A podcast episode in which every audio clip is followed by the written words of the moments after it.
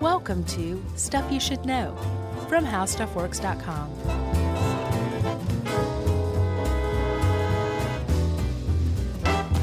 Hey, and welcome to the podcast. I'm Josh Clark. There's Charles W. Chuck Bryant. There's Jerry. Hello, hello, hello, hello. Jerry's got a top hat on. I, I know. I don't know why. I don't know. She's trying to be all Mr. Monopoly. Or P.T. Barnum. Oh, yeah, I forgot he wore a, a top hat, allegedly. Oh, Well- no, he did. I saw a picture of it. Yeah, Hugh, Hugh Grant certainly did.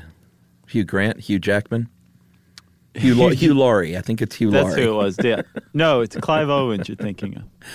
Yeah, Hugh Jackman, man, he wears that top hat like a champ.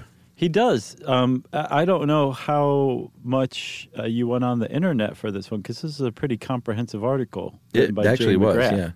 But um, the Greatest Showman really set the internet on fire, man.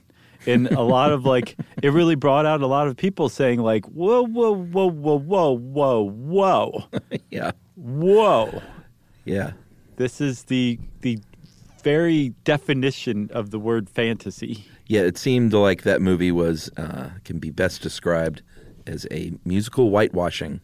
in every sense of that word. Yeah, So let's destroy it. yeah. I mean, after reading this, I didn't think like, man, P.T. Barnum, what a complete a hole. No, he was they, just a lot more complicated than that, and did Yeah. a lot of stuff that you just shouldn't just pass over because you can't figure out lyrics to what what why, what rhymes with racism. Uh, yeah, I mean, he was he was definitely an enigma, and um, seems like he did some good, but also, uh, I mean, he was a hustler, man. For sure. So this is what I I didn't fully understand until researching this, Chuck. He he was he's known as the greatest showman, right? Mm-hmm. but there were plenty of other showmen out there at the time. Yeah, Which makes sense because you have to have something to compare be, compared to to be the greatest, right? But I, I I guess I just assumed he was like the first or the originator. No, he was not the first showman. He was a great showman. yeah, What he really left his mark on was introducing America to pure, unadulterated hucksterism sure, and using it for marketing. humbug. That's what he called it, and he had he had a lot of quotes. Some were some were definitely something he said, like every crowd has a silver lining, which means you can shake it out of them and get some money from a bunch of people, right? Yeah, The one about a sucker born every minute that's never been successfully attributed to him 100%. well, yeah, and one thing is for sure, and uh, is that his autobiography is. I think if you order it, it comes with a salt lick, so you can just lick on that salt while you're reading it. Right. I don't know what that means, but that seems like something that they would do. Yeah, I mean he he. Uh, I think when the man is writing about himself, it's like you know what you may just want to believe a third of this. I would take it with a grain of salt, but so much so that you need an actual salt lick. Oh yeah, you didn't I got it. now. I got it. so, so there is one quote that I think kind of describes this guy best, or at least his philosophy, and it also kind of reveals like you, you can't call him harmless, but also the the intentions were not entirely evil, right? Right. he had a quote it said that um, people don't mind being deceived so long as they're being amused at the same time Which is kind of true.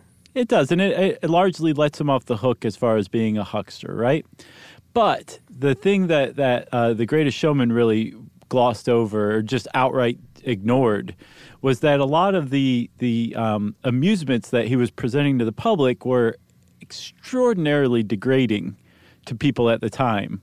Um, they, they were super racist. There were um, just a lot of there was just a lot of exploitation. He made his money not just by hustling Americans, but by exploiting other Americans too, right? Yeah. Um, and uh, again, like this, a lot of this is contextual. It's not necessarily fair for later generations to judge previous generations, although it's really fun to do. Yeah. Um, but uh, yes, you could say like this guy was exploitative even even in compare even compared to like his contemporaries, right? Perhaps. So, so he is just this very complex character who I think you and I can agree was not an evil person.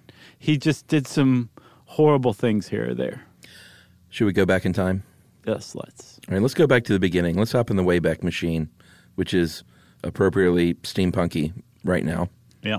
It takes many forms. I don't know if people realize that. It has a clock without the glass and you can see the parts inside, but it doesn't actually function. It's strictly for decoration.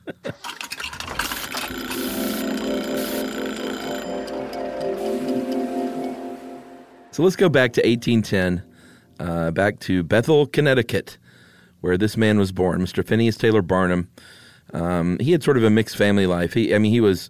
They point out in this article he was firmly American. His great great great grandfather came over from England as an indentured servant in the 17th century.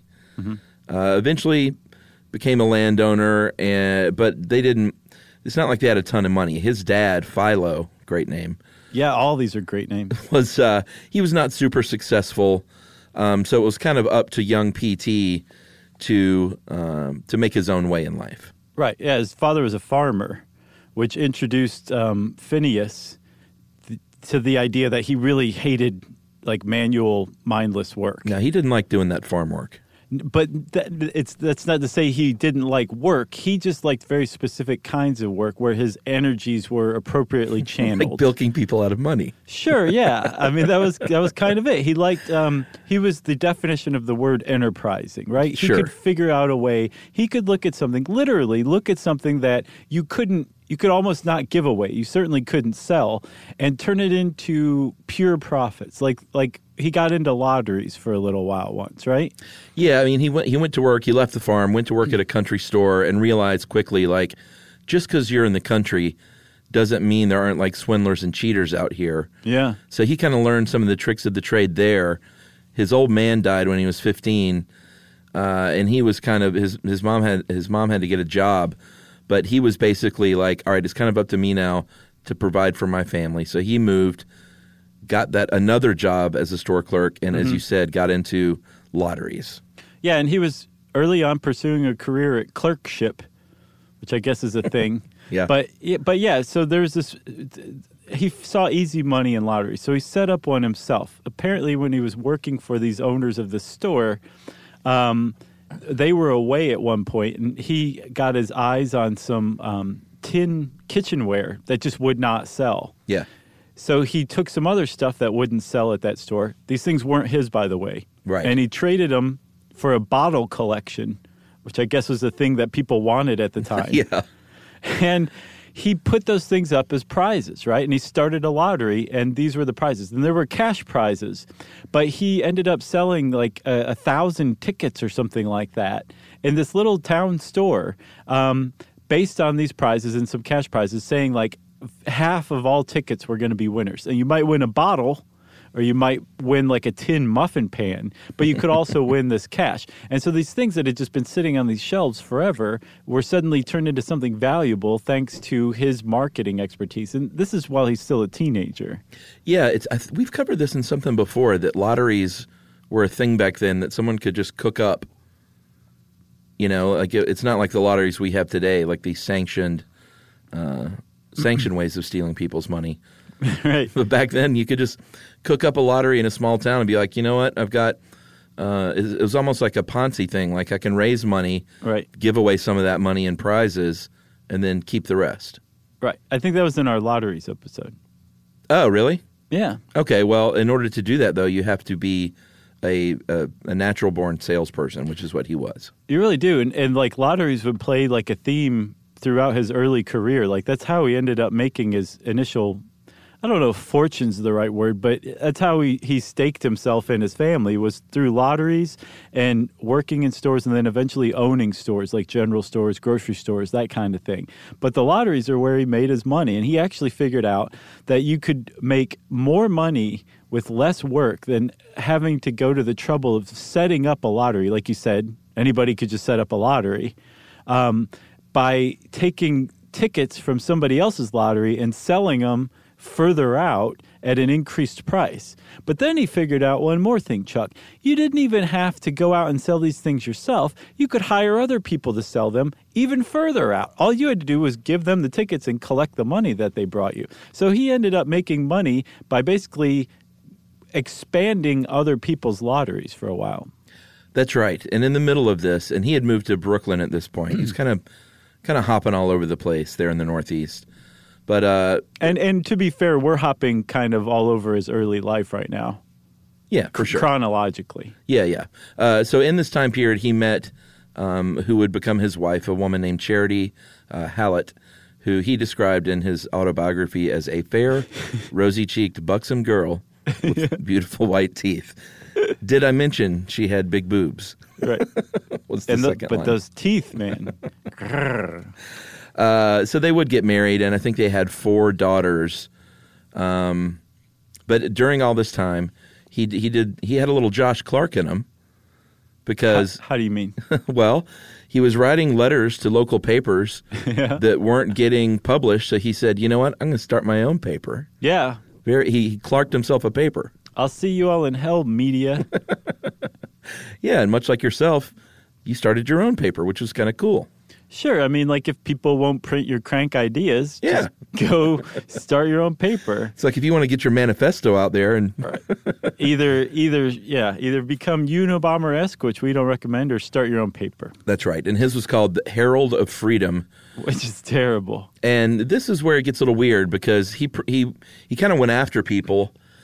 Um, was eventually hit with a libel suit and spent 60 days in jail, but that sold a lot of papers, and he was also hailed as a hero because apparently he was legitimately exposing corruption. Right. So to me, Chuck, that one really stood out um, because it shows just how huge this guy's life story is. Yeah, That that even if you make a movie out of it, all the best you can hope for is to pick like five or six or ten different things and try to find a thread throughout them, right? Right. And whether that's an accurate portrayal or not, it, it it can't possibly be because this guy's life was just so enormous and he did so many things and he was such an outsized character that a lot of times you either vilify him or glorify him.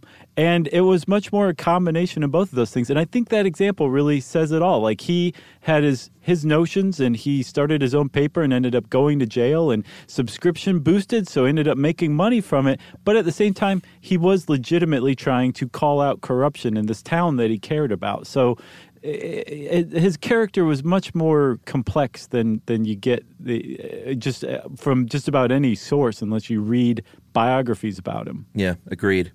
Um, so finally, he says, or, or I'm sorry, Connecticut said, no more lotteries in Connecticut. So he's like, all right, what am I doing here even if I can't do this little scam? Yeah, he's like, I, I love this town, but not that much. So in 1834, he left the paper, shut that down, moved his family to New York City, and uh, should we take a break? Perfect time. All right. We're in New York City, and we'll be back right after this. If you wanna know, then you're in luck. Just listen up to Josh and Chuck. Stuff you should know. Stuff you should know. Stuff you should know. I got a falafel. Is it good? It's pretty good. Was is it uh, from the Halal guys? Uh huh. Of course. Oh man, Who else are you going to get a falafel from? that's good stuff. Yeah. Uh, so man, this guy really just reading through this thing, he did so many jobs, Right. He was a factotum. dozens and dozens of jobs through his lifetime. Yeah, and I'm glad he didn't just stick to clerking, right? Yeah. Or even lottery. he had this thing, like something about show business attracted this guy. Oh yeah, I don't know what it was. Maybe nobody but him knows what it was. Maybe he doesn't even know what it was. But he was attracted to the idea of uh, like wowing and amusing and amazing crowds. And he he did that pretty early on. I think he was 25 when he got into uh, exhibiting a human being who he purchased and owned for a while, which, by the way, does not show up in The Greatest Showman.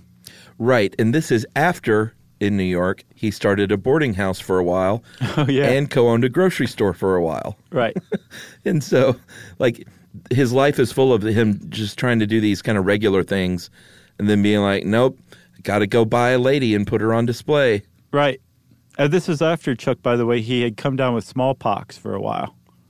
Oh, did we miss the smallpox? Yeah, that's what I'm saying. Like this guy had a huge life. Man. But, but let's get to Joice Heth, right? Yeah. Because she is a very controversial part of um, P.T. Barnum's life. She was the first, uh, his first foray into show business, and there's no other way to put it. Like he purchased her. She was a slave, an elderly slave, um, who he purchased from another promoter, who had been touting her as General George Washington's nursemaid Yes. from when George Washington was a child. This is 1835, Yeah, right? you do the So math. she was supposedly 161 years old.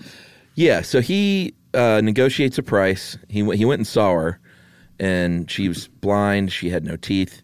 She was partially paralyzed, Mm-hmm. uh, but she could talk and tell her story. Yeah, she told stories about young George as a Yeah. boy. Oh yeah, and and to be fair, he, she she was already being exploited. It's not like he, which is not great, but it's not like Barnum introduced this into her life. No, he just purchased her and took it over. Yes, took, exactly. took over the exploitation for Yeah, money. for for a thousand dollars, and he toured with her uh, until she died.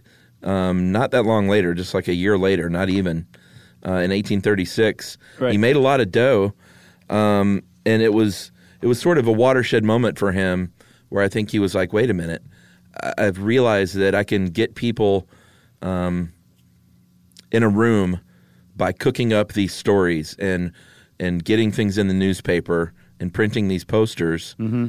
Uh, and even if like if if business was down, he would do these crazy things. Like one of them, when business was down, appearing with Heth at one point, he accused her of being a robot, what they called at the time an automaton. Uh, in an anonymous letter to the editor in a newspaper. Yeah, a robot made of whalebone, rubber, and springs. So everyone was like, whoa, whoa, whoa. Not only is she George Washington's nursemaid, but she's really a robot. Right. And what that did was it got the people who had been avoiding going to see her because even at the time, people were like, this is pure exploitation. This woman is being exhibited like a, a giraffe would be or something like that. She's an old lady. He's working her 10 to 12 hours a day. Some people think that he worked her to death, literally. Um, and so there was part of the press that was saying and reporting on this with, with great distaste. So there's a segment of American society who would not be caught dead seeing uh, George Washington's 160 year old nursemaid. Yeah. But they would conceivably go see an automaton if that's really what was going on. So he managed to to dupe the the very people who were critical of this exploitation that he was undertaking. He he got everybody in that one. Well, yeah, and it, it gets even worse. Um, finally, when she passed away, he actually sold tickets to a public autopsy In a saloon. so people could come look at this poor woman's insides. And this is where it was finally revealed.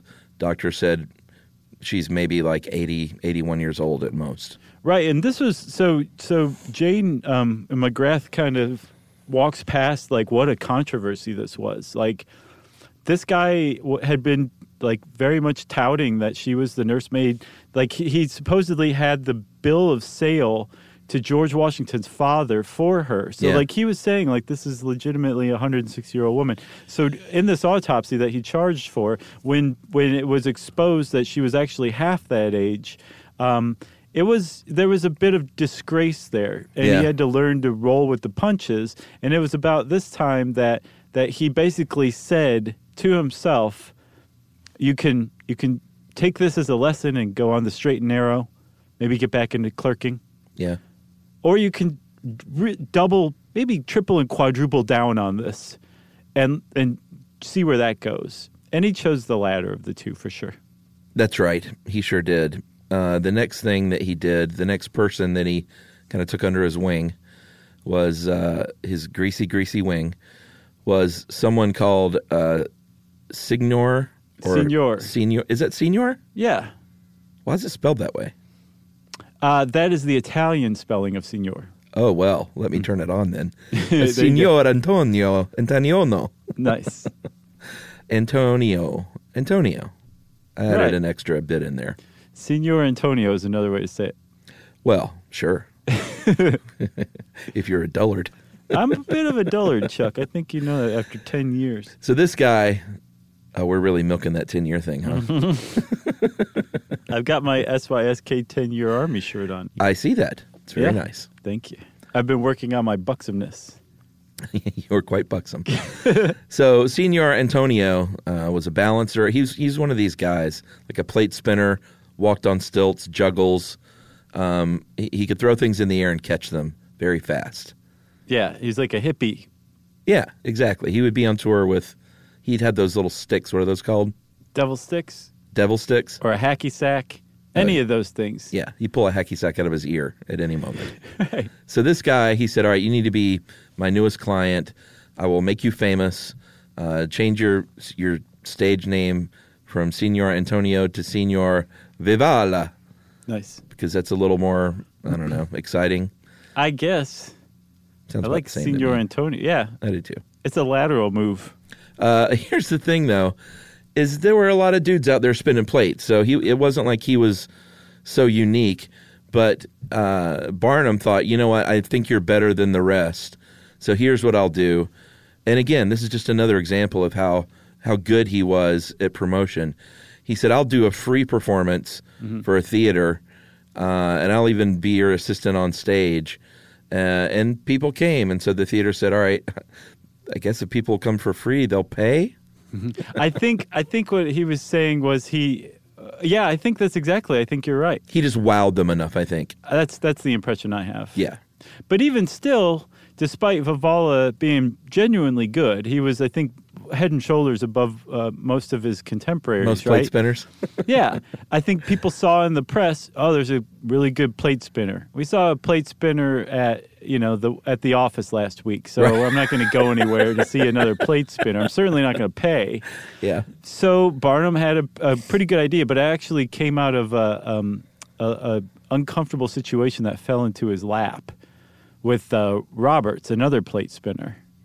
Yeah. So this is a rival plate spinner who apparently would go to performances. He was. West Coast. yeah, he was he was a, a crip, and he would go to uh, Vivalla's performances and heckle him. I guess Mm-hmm. you call that plate spinning, Boo! Terrible plate spinning. stuff like that. And so uh, P.T. Barnum cooked up a thing where he was like, "All right, I'll offer one thousand American dollars to anyone who can perform Vivalla's act in public." Roberts accepted, but here's what really happened: is he got mm-hmm. together mm-hmm. with Roberts, and they all three hatched a plan mm-hmm. to do these kind of staged competitions, Right. So they they promoted it in the plate press. spinning competitions. East Coast West Coast plate spinning rivalry is going on right Man, now. it's a hot battle. Everybody's going to come see this, and everybody did. And in that first performance, Roberts, as was staged, conceded he could not replicate Vivalla's act. It was too good.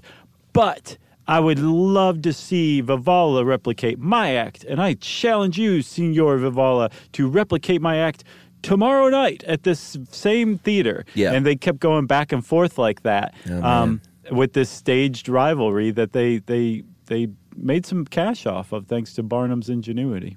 They did. Finally, in 1836, the circus comes into the picture. Mm-hmm. Uh, he joined a traveling circus, Barnum did, as a ticket seller, which I take it to mean he doesn't sit in a booth and sell tickets, but he goes around town selling tickets. Yeah, like chambers of commerce or something like that. Yeah, and of course, he got a little uh, commish off this thing. So he was making some dough. Vivalla joined that same circus as a, a performer. Of course, they were attached at the, the hip at that point. No, that was Chang and Eng Bunker. You're thinking of That's a dad joke. it. Totally was. Um, and this one I thought was a little bit weird. Apparently, the circus proprietor, a guy named Turner, was uh, into practical jokes and not very good ones because this practical joke was he convinced a crowd that Barnum was the Reverend Ephraim Avery, who had been acquitted of murder, but everyone thought that this guy had committed murder And back then, no one knew what anyone looked like.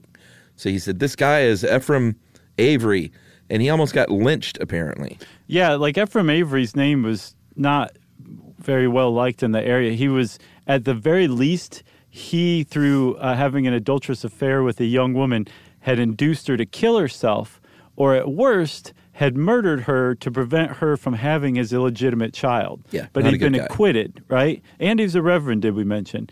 Um, so yeah, the the crowd, like, according to Barnum, almost killed him. that's a real funny joke. I know, but then later on, Jane says that um, that Barnum got got even with him with his own practical joke. I could find nothing anywhere, including in, in Barnum's autobiography, that that mentions that. I think he covered his uh, toilet in Saran wrap. Ew, gross. that is so nasty. Uh, he, no, no, he gave him an upper decker. Gross. That's even worse. So apparently, these guys got into business together, and it became a thing where people would go see the circus where the two ringmasters would would kind of go at each other with these practical jokes. Right. That became a thing. so so there's a transition going on another transition now he is he started out store clerking lotterying went got into show business where it's like basically a, a colonel tom to different performers. Yeah, and then now he's transitioning into the circus. But by now he's been like a married to the road about as much as he's been married to charity as as well. And from all accounts um like he was very much in love with her and, and they were uh, like he was faithful and they they were they were a real couple but he was on the road a lot. There's just no if ands or buts about it. He was out there on the road quite a bit. So transitioning to a circus was basically the same thing. It was just a little bigger of an outfit. So it was like a step up. But you got to also keep in mind here that he's spending a lot of time on the road at a time when travel was really long and really tough that's right. And so he eventually decides uh, working for someone else's circus is for the birds. Mm-hmm. I'm going to start my own. You buy some horses and wagons. I'm going to get a clown. You got to have a clown. Uh, I think he still had Vivalla at the time. yeah and started Barnum's Grand Scientific and Musical Theater. Uh, toured all over the place for a little while, and then they disbanded. right Nothing ever seemed to work out for very long. No, I think that um, he got fed up. It says with some of the rivalries with other showmen um, that they, you know, you would build your whole circus around like an act, and all of a sudden the act would be like, "I'm I'm sick of this. I'm sick of being on the road. I'll, I'll see you later," and all of a sudden your circus would fall apart. I think they were kind of tenuous outfits, right? Yeah. But he he the thing about Barnum was like something about this called to him. Like he would when his circus collapsed and he was out in the middle of the country on the road and he had to go back home, the first thing he would do was start figuring out his next circus or his next act or whatever it was. He would go back out again. He he was indefat- indefatigable. In, indefatigable in that sense. Uh, yeah. So I mean, we'll quickly speed through the next couple of years. He he did a little steamboat circus for a little while along the Mississippi River. Um, that didn't come along. He tried to do a respectable business again. Uh, went into business with a guy who manufactured uh, grease Right. paste and cologne. That did all right for a little while, but then that failed. Uh, and then the, this whole time, he still feels that pull to the tent. Right. He sold illustrated Bibles for a little while. Yeah, Finally, here's the thing he wanted uh, stability. Like being out on the road was tough. Ask Steve Perry, right? but uh, he wanted this this to be tied to show business in some way. Yeah. Finally, one day, and I think the 1841, he um, he had another big break or another big vision. There is a there is a place in New York, a museum, and what you would call today a museum, that was up for sale in uh, I'm not sure where it was, but it was in New York, right? yes.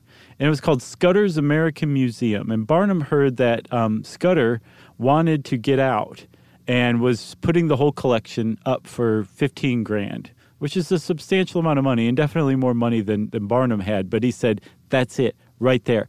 I can have a permanent place where people come to me." and I can be home with my wife and daughters, but I can still have this daily interaction with show business, I got to buy that thing. Well, and it will also accomplish this: is um, I can still have my freak show performers, but because it's a museum, somehow it has a little bit more respectability. Right. Because apparently, at the time, theaters weren't like they are today. It wasn't like we're going to the theater. Theaters could be a little bit like a, a second tier entertainment. Right. It was like hoi polloi, tawdry crowds went to the theater. They, Yeah. That was associated with like burlesque or something like that. Or even like um, human oddities exhibitions, stuff like that. That was theater stuff. A museum like Scudder's, like respectable people could go there. So what Barnum did was he he bought a museum and then dragged it down into the mud. Right. And this this whole the way he financed the museum, I didn't fully understand, to be honest. Do you want me to explain it? Uh, if you want, Or we could just say he ended up with a museum in 1841 through a, a lot of work and I think that's that's fair enough because it is a little bit like you know Robin Peter to pay Paul. Right. It wasn't just a straight up purchase. Let's just say that. Right, but so one thing that you can say about this museum, which he renamed Barnum's American Museum, it was a big success, and one of the reasons it was a big success was because he was he tirelessly worked at finding new and interesting ways to market the thing, right? Yeah. Um, and by I'm not sure exactly when, but by a, a very short time after he opened it, I think that same year in 1841, um, he he was char- he charged 25 cents a person for admission. He had something like 4,000 visitors a day. Yeah. And he took this thing, like I, I say that he dragged the word museum down in the mud. He definitely added and expanded to the definition of museum. And then he also had this lecture hall where he had like performances that you would see like in a circus or something like that. And he turned this place into an emporium, just something huge and uh, an enormous spectacle. And something like 850,000 pieces were on display in his museum. So you definitely got your quarter's worth for sure. Yeah, and those are just the pieces. He also, I mean, as far as the circus element, he had everything covered. He had dancers, musicians, uh, plate spinners, ventriloquists. Well, you got to have the plate spinners. he had little people. He had big people. He had ladies with beards and robots and puppets and animals. He had giraffes and grizzly bears. Like he really had everything humming on all cylinders at this point. Yeah, he really did. Um, and again, there was still there was that whole thread of like you know there were people being exploited. There were uh, people who were complicit in that. There were people who were um, anyone who came to the museum was gawking at you know the weirdness of these other people or whatever which again today is very odd to us but at the time um, was still odd like that's the thing that i think gets lost on people like there were sideshows and things like that but barnum took it to a, an extraordinary degree and really ran with it and became extremely rich as a result actually Should we take a break? i'm ready to All right, the museum's humming along. We're going to take a break. We'll be back right after this. If you wanna know, then you're in luck. Just listen up to Josh and Chuck. Stuff you should know. Stuff you should know. Stuff you should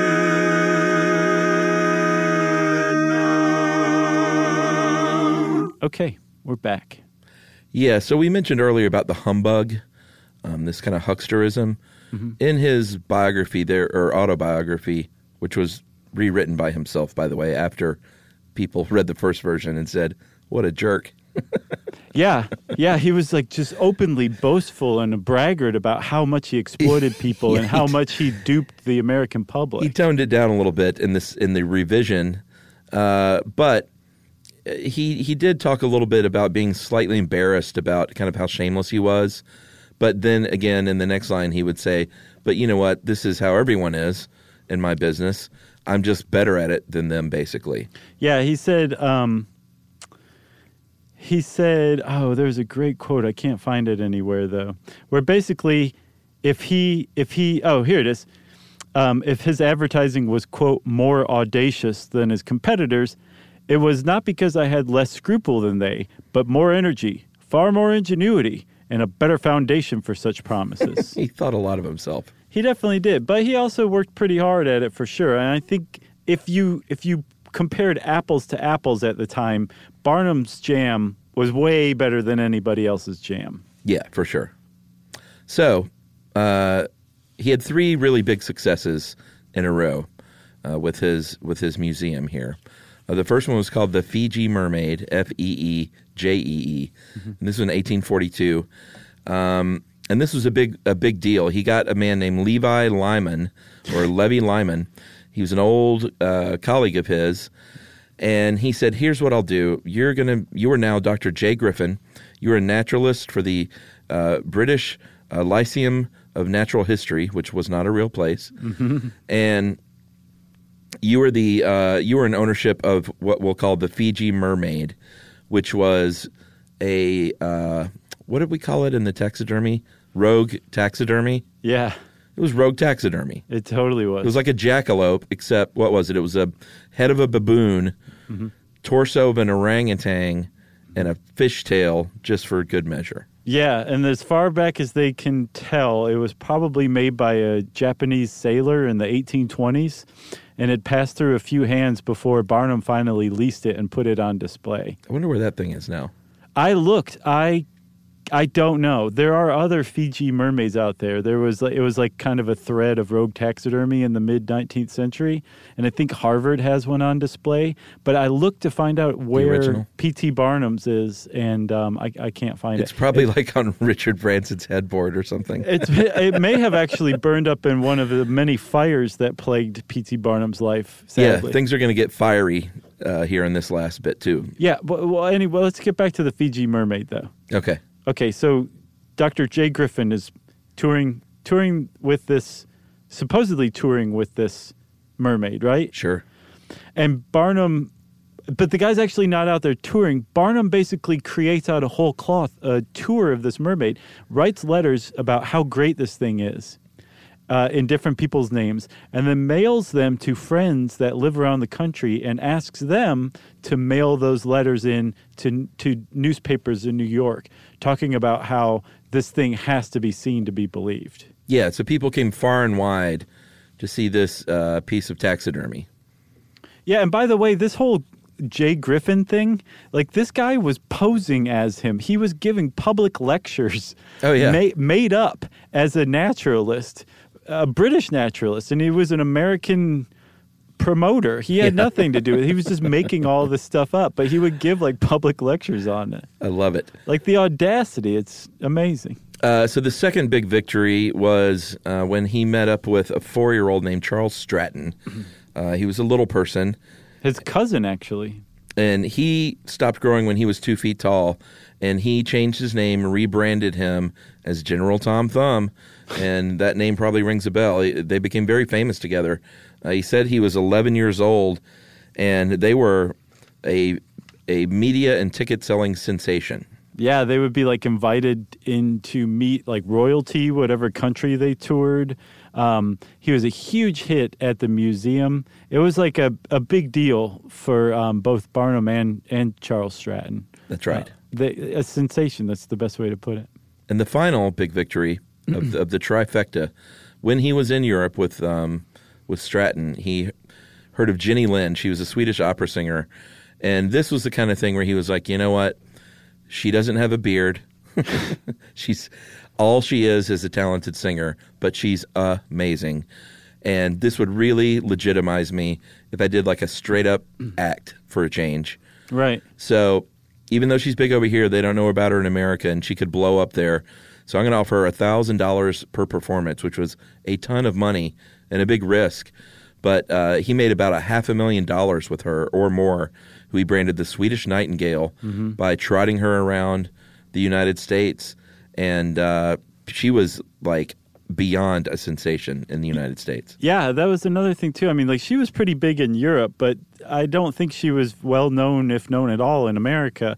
But by the time she showed up for the, the tour starting in 1850, he had managed to, like like you said, just turn her into a, a, a national sensation. Like people had like Beatle, Beatlemania for this lady. Yeah. Um, the, this article says that she was not a uh, a very nice person. I Yeah. didn't see that anywhere else, and I actually saw that. So after the contract between her and Barnum was up in 1851, she continued to tour America with like uh, an actual orchestra, I believe. Yeah. Um, and she made three hundred thousand dollars in 1850s money um, from this whole American tour, and f- donated every single penny of it to Sweden's public school system, which was Oh, really? burgeoning at the time. Yeah, so I don't know what Jane was talking about, but I think she just kind of didn't find America very cultured, is is what I get. But apparently, Jane didn't like that. And Well, America probably wasn't very cultured in 1850. right. But I thought that was pretty neat, man. She took all of that money and donated it to the public school system in Sweden. Man, that's crazy. But yeah, so so Barnum was not legitimized thanks to that. I think it actually didn't go all that well, but he did enrich himself thoroughly through Jenny Lind for sure. That's right. But he would go broke again because he's P.T. Barnum. Jeez. and that's what he does. Uh, in the 1850s, he bought up a lot of land near Bridgeport, Connecticut, because he wanted to make East Bridgeport the happening place. Uh, he invested in, a, in the Jerome Clock Company, wanted to relocate it to East Bridgeport.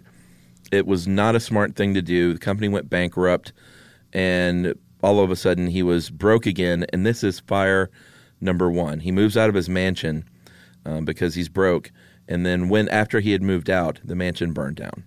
Right, but if he had to move out, you would think that he had relinquished ownership. So why does it matter as far as his life goes? Oh, Unless he had a bunch of money stuffed into the insulation or something. I don't like know. A He may- Breaking Bad thing going on. it might have just been a, a footnote or something, or he may, maybe he did. No, I guess if he had moved out, then Yeah. he didn't own it. it's. I just thought that was a little weird. Yeah, So he um, he was in debt, like big time, like broke, bankrupt, in debt, um, because of this terrible clock company thing, which you should always take as a uh, a reason to never put all of your eggs in one basket, which I guess is what he did. But he managed to um, emerge from debt after I think five years, um, and he ended up during this time he pawned his museum but he also put the name of the museum in his wife's name, who was not bankrupt. And so they were able to make some income off of the lease of, for the museum. And then when he managed to buy the museum back after five years, he just went like right back to it, like like like he didn't miss a beat. yeah. I mean, this this ten year period from 1850 to 1860, he went broke. He he did the smart thing, like you said, with his wife. He started giving lectures about making money. He went on tour again with uh, Tom Thumb. He got a dead whale. He bought a dead whale and said, surely people will pay money to see this. So he was still doing all this crazy stuff. Um, he bought a hippopotamus. He bought two yeah. beluga whales. Like, it's just crazy the things that he was doing. Yeah, Also, Chuck, we have to say that the title of the lecture tour, "The Art of Money Getting." It's not even the art of making money, the art No. of money getting. Yeah. so, um, so the uh, the uh, he's his star's starting to rise again. At the very least, his fortunes are reversing from from you know just doing any kind of work he can get his hands on, and then all along this way, like Barnum was a pretty, he was what's known as a Jacksonian Democrat. Yeah. Jacks, Andrew Jackson was a uh, populist president, and um, he was, uh, I think, didn't we lay, uh, he was the one who was responsible for the Trail of Tears, right? I'm pretty sure that was Andrew Jackson.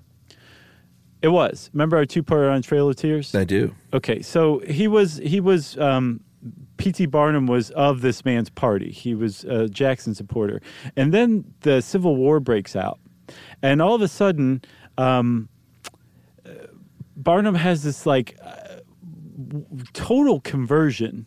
He was not like an outright bigoted racist who worked to keep African Americans enslaved, worked as a Confederate sympathizer, anything like that. He was fairly unremarkable and pretty normal. Like for example, at his at his museum, um, if you were black, you couldn't come in. It was a segregated museum. Yeah. But that was like a lot of businesses at the time. So he was a very normal pedestrian person as far as his politics go, and and and socially as well. But something happened around the time of the Civil War, and he converted and actually became an abolitionist, huge Union supporter, and um, just basically became patriotic and dedicated to this idea of preserving the Union and abolishing slavery. Yeah, and he used that museum as a, uh, a sort of ground zero for his cause. Uh, he had speeches, he had plays that sort of endorsed this. He had uh, Southern Copperheads that were protesting outside. They threatened his life. And then he said, at this point, you know what? I might as well just get into politics um, legitimately. And in April of 1865, he actually won an election to the Connecticut General Assembly, uh, where he worked really hard to ratify the 13th Amendment and supported another cause to uh, allow the rights of black people to vote in Connecticut. Yeah. So like he was he was legitimately dedicated to the cause of abolition, which is totally bizarre, right? And about this time too is when the revisions to his autobiography are starting to get much more contrite, much less boastful, Yeah. um, and even more apologetic. Uh, so he he like he something happened and he was converted to um, the right side of history, I guess you could call it. You know. Yeah, so here's where fire number two comes in. Um, after a few months after this election, his museum burned down, uh, along with the animals and the exhibit, which is super sad. Yes. This is the first of like two animal fires. Uh, he opened a new museum a couple of months after that. Three years later, that museum burned down. Mm-hmm. Didn't want to rebuild that one. Uh, and then finally, in the 1870s, like it took a long, long time before he became the P.T. Barnum that most people know as the big circus guy, Right. the greatest show on earth guy. Yeah, he um, hooked up with Barnum and Bailey after hooking up with a guy named uh, William Cameron Coop, or Coo. I'm not sure which one it is. Um, but he had P.T. Barnum's Grand Traveling Museum, Menagerie, Caravan, and Circus. Yeah, a little wordy. that was 1871. And then, um, did you cover the 1872 fire? No. There was another fire that killed all the circus animals at the winter at the winter um, uh, camp, which is on the site of where uh, Madison Square Garden is right now. There's a horrific fire in the winter camp in 1872, killed a bunch of other circus animals. Which uh, this is this is why this is one of the reasons why years later um, Barnum and Bailey's Ringling Brothers Circus went away was because of animals. Yeah, and he, I mean, he was a, by the time this uh, fire happened at the, what was it called? The Hippotheatron. I think so. He uh, he was very successful with that cir- uh, circus. He started with uh, Coop or Coo. Uh, they made about four hundred grand in the first year, and it was the very first circus to kind of do the traditional thing that we all think of as travel by train, acrobats, clowns, exotic animals, stuff like that. Yeah. uh, and that's when it officially was called the greatest show on earth. So, the Hippo Theatron, such a strange word, burns down, and then he's visiting his friend in England, uh, John Fish, and this is when his wife Charity passes away. Yeah. And as Jane put it, he was supposedly too grief stricken to return for her funeral, but the grief must have subsided quickly because he secretly married Fish's daughter. Uh, at 63 years old, he married 22 year old Nancy Fish Yeah. about three and a half months later after his wife passed. No word about her teeth. No, no, or her uh, bra size. So um, they, they got married secretly 14 weeks after Charity died. And then in, when they came to the U.S., they had a public wedding nine months after that. So, um, yeah, he married her, and I guess he was with her until his death, right? Well, yeah, in 1860, or I'm sorry, 75, he took a break from the circus, got back into politics, and became the mayor of Bridgeport for a little while. Not East Bridgeport, though. He's talking trash about them. Bridgeport. And apparently he gets a little on his high horse now because even though he was a, a drinker, pretty heavy drinker for a while, he quit drinking and then campaigned against um, like Sunday sales in Yeah. saloons, and kind of got a little self righteous. It seems like. Yeah, he also sponsored the Comstock law in Connecticut, uh, which banned contraception, which uh, puts a lot of onus onto the ladies. Um, and it was in place apparently until 1965. And there's a really important word in there, Chuck sponsored. Like, that means you're the person who brought it to the uh, General Assembly. Not, you didn't just vote yes Right, on it. sure. Like, you're the one who said, everybody, everybody, let's ban contraception for 100 years. Yeah. And, and it was successful, actually. So, yeah, he was. He was a weird dude with a lot of different weird um, thoughts about things and that were sometimes very contradictory over time. And then finally, ironically, here at the very end of this podcast, in 1880, he partnered with one James A. Bailey for P.T. Barnum's Great London Combined, It's such a terrible name for a circus. worst circus name ever. Doesn't he have the word circus in there? And uh, this is when he got Jumbo the elephant, which uh, it was Jumbo was a legendary attraction until 1885 when Jumbo was killed by a train. And probably caught fire too. And did you know we were just in Boston that Tufts University, their mascot is Jumbo the elephant? No, I didn't know that. Yeah, my buddy Robert explained that to me, and um, apparently Barnum was one of the early. Uh, um, what do you what do you call the people who give universities a lot of money? Uh, it, uh, endowment and do- uh, donors, grant Yeah. person. Sure, he was all of that. What is that word? I know what you're talking about. He was all that to Tufts, and so Jumbo the elephant became their mascot. And I think because it does say in here he he displayed Jumbo's preserved hide and skeleton. I think it was, or maybe is, on display at Tufts. Oh wow! Um, I'm not sure if it still is, but I think at one time it was. So wait a minute. This guy also gave a substantial amount of money to help found a university. I don't know, found, but to the university. That's a benefactor. Is that the word? Benefactor, yeah, maybe to found, found it. I'm not sure of the timeline there. Man, that's that's really crazy. He did a lot of stuff. So go Jumbos. Yeah, the fighting jumbos or the passive know. aggressive jumbos or The, what? the stomping Jumbos. There you go. that's pretty good. Uh, so Barnum and Bailey weren't together for too long initially. They parted ways, but then again joined in 1887, ultimately, finally, for the Barnum and Bailey Circus. Yep. They broke up and then they got back together and then it stayed that way until 2016, I think, and then the circus finally closed down. I went to that thing as a kid. I think we talked about that. Sure, I did too. and now we will only go to the Big Apple Circus, as you know. And I took a long break because Emily and I were tired of going. And then uh, now that we got a kid, my mom was like, you know, you got to start going again. You have to. So we went this year.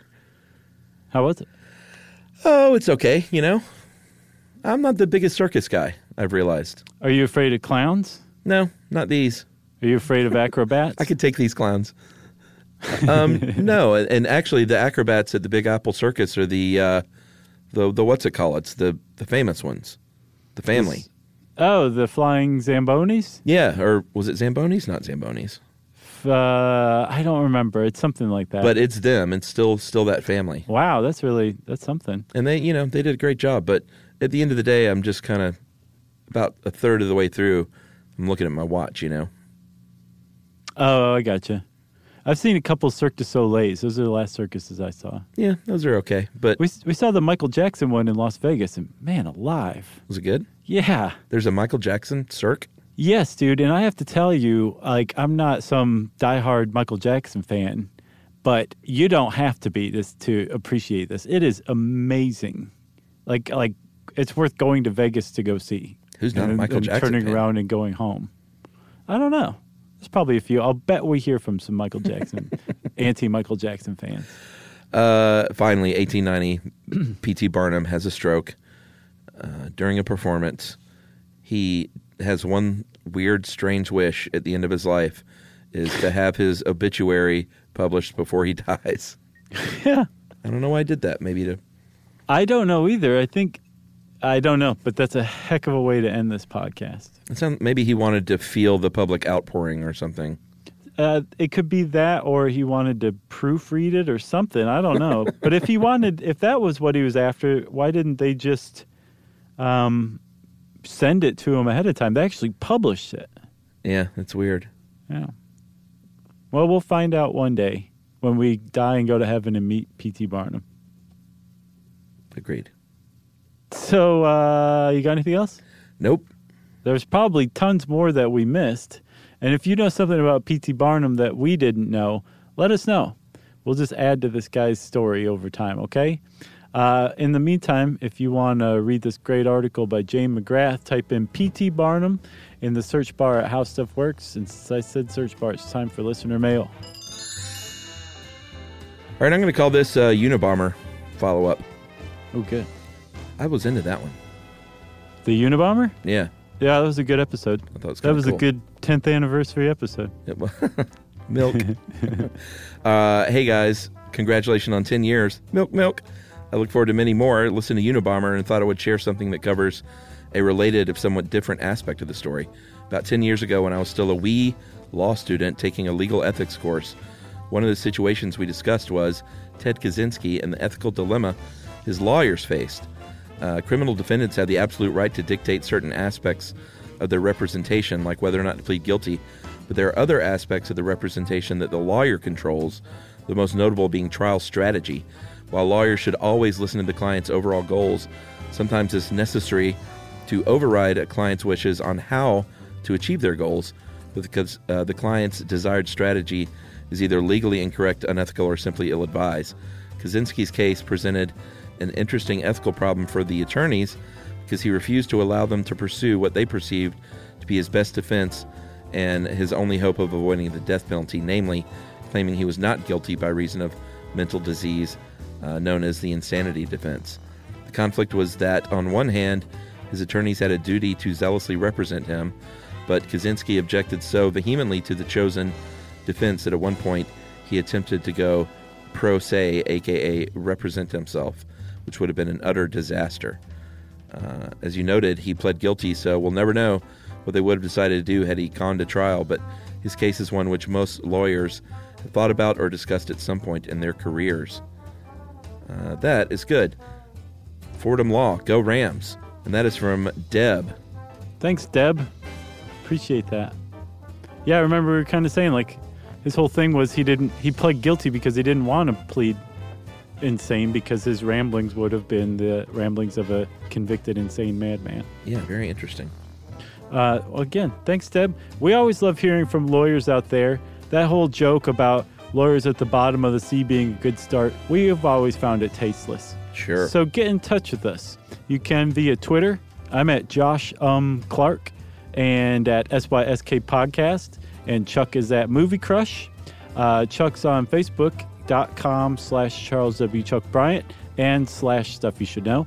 You can send us and Jerry an email to stuffpodcast at howstuffworks.com. And as always, join us at our home on the web, stuffyoushouldknow.com.